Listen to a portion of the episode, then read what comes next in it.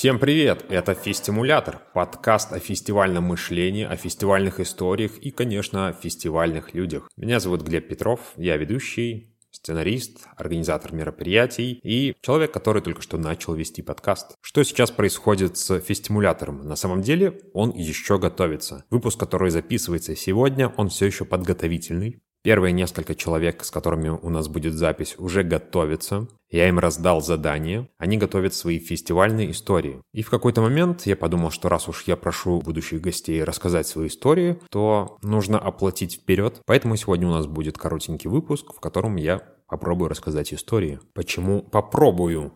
Потому что, когда я стал вспоминать истории, я вспомнил про свою фобию – рассказывать про себя истории и публично выступать. И это несмотря на то, что я один за микрофоном и рядом никого нет. Сам факт того, что это будут слушать люди, уже заставил меня волноваться. Мне стало казаться, что со мной ничего интересного на фестивалях на самом деле не происходило, а если бы я стал что-то рассказывать, это было бы притянуто за уши и никому не интересно, да и рассказчик я так себе. В общем, здесь я подумал, что пора закрывать подкаст и стал чувствовать себя голым, как эти странные взрослые дядьки, которые голыми ходят на фестивалях. И тут я вспомнил одну историю.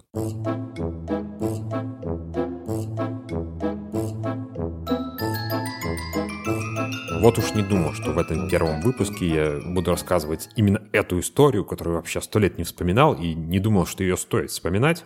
Но История про голого чела, который помог мне записать подкаст.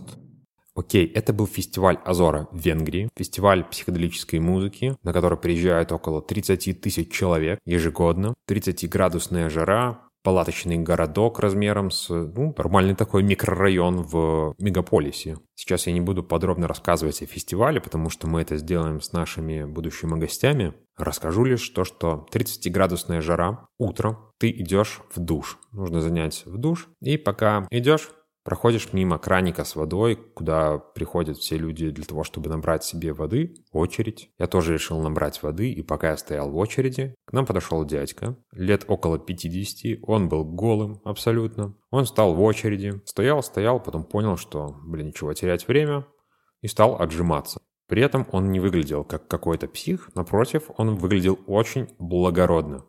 Не в том смысле, что у него там монокль какой-то был или галстук, а он просто держался очень естественно, просто он был очень спокоен. Он не выглядел как псих, он не выглядел как какой-то маньяк озабоченный, он выглядел просто как человек, у которого нет одежды. То есть можно даже не добавлять то, что на нем было отсутствие одежды, он просто выглядел естественно. Спокойный взгляд, седой, с длинными белыми волосами, похож на актера Винсент Касселя, Рядом с ним скорее все остальные выглядели не очень естественно. Типа, почему мы на себя это напялили? Как, знаете, эти маленькие собачки, кошечки, которых хозяева наряжают в костюмчики. Потом подошла его жена, поприветствовала его. Я не уверен, что это была именно жена, но они были приблизительно одного возраста. Она была одета. И они просто легли, там был холм, и смотрели на небо, лежали. Просто лежали и проживали эти моменты. Я подумал, что это круто, быть естественным, быть голым. Это не так уж и плохо. Быть голым порой это быть честным самим собой. Не знаю почему, но я даже дома не всегда могу пройтись голым рядом с женой и могу испытывать небольшое стеснение. И с одной стороны может показаться, что это все равно очень странно, но, блин, с другой стороны, если ему хотелось пройтись голым, то когда как не сейчас, когда как не на фестивале, даже если стеснялся, что ему голым теперь не ходить. Мне нравится эта история. Не могу сказать, какой именно урок я из нее извлек, но мне стало проще, и я смог записать выпуск.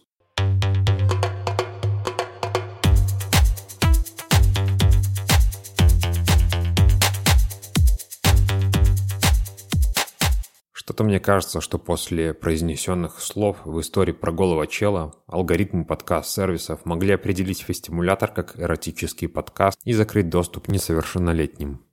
А после фразы, которую только что произнес про несовершеннолетних, уже наверняка. А теперь уже точно.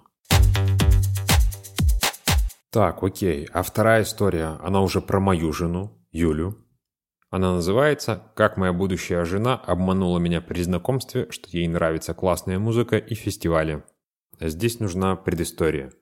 Я собирался ехать на фестиваль Азор на неделю один, без друзей. Никто не собирался ехать со мной, а жить на Азоре в Венгрии нужно было в палатке. Целую неделю, без магазина, без телефона. То есть все вещи, которые ты с собой привез. А я ни разу в жизни не ездил ни в поход длительный, ни на фестиваль. Не знал, какие даже вещи могут пригодиться, даже теоретически, если ты целую неделю тусишь на фестивале. Поэтому решил потренироваться и поехать на какой-нибудь фестиваль поближе. Рядом с Минском проходил классный фестиваль «Морковка Фест». Что ж, я поехал туда один. Тусил много дней, мне все понравилось. Понял, какие вещи с собой брать нужно, какие не нужно. Например, в моем случае, вот я понял, что мне точно не нужна будет книга на фестивале. И потом уже поехал на Азору. По факту уже ко мне на Азору присоединились друзья, поэтому ехал я уже в компании, а не один.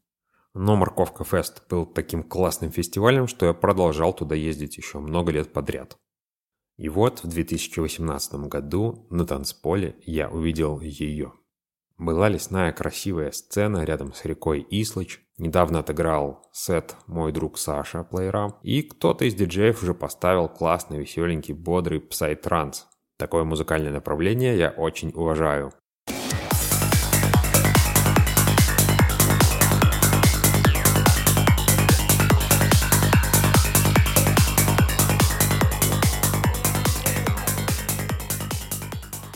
И тут я вижу Юлю, учителя йоги, с которой я пересекался пару раз на официальных торжественных каких-то городских мероприятиях. А тут она скачет, веселится, такая артистичная, веселая. И смотрю, так ей нравится псай-транс.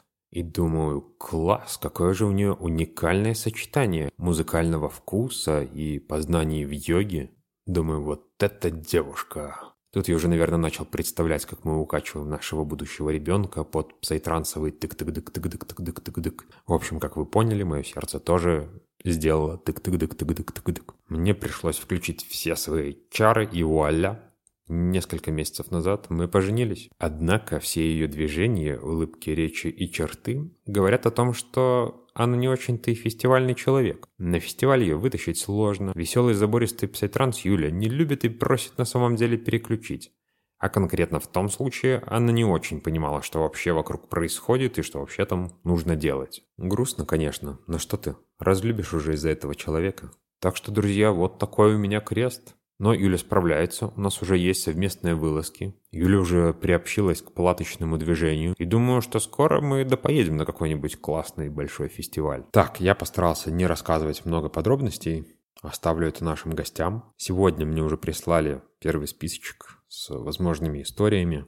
Ждем выпуски такими, какими они были задуманы, с гостями. Скоро все будет. Подписываемся на Telegram. Там будет основное общение, основной контент – вы можете комментировать эту запись или писать мне в личку свои предложения, комментарии того, каким бы вы хотели видеть подкаст, потому что это подкаст-стартап, где мы еще только э, разбираемся, каким он должен быть, и ваши пожелания могут быть очень-очень полезными. Так что ждем следующего понедельника, так как выпуски фестимулятора будут выходить именно в понедельник. Пока!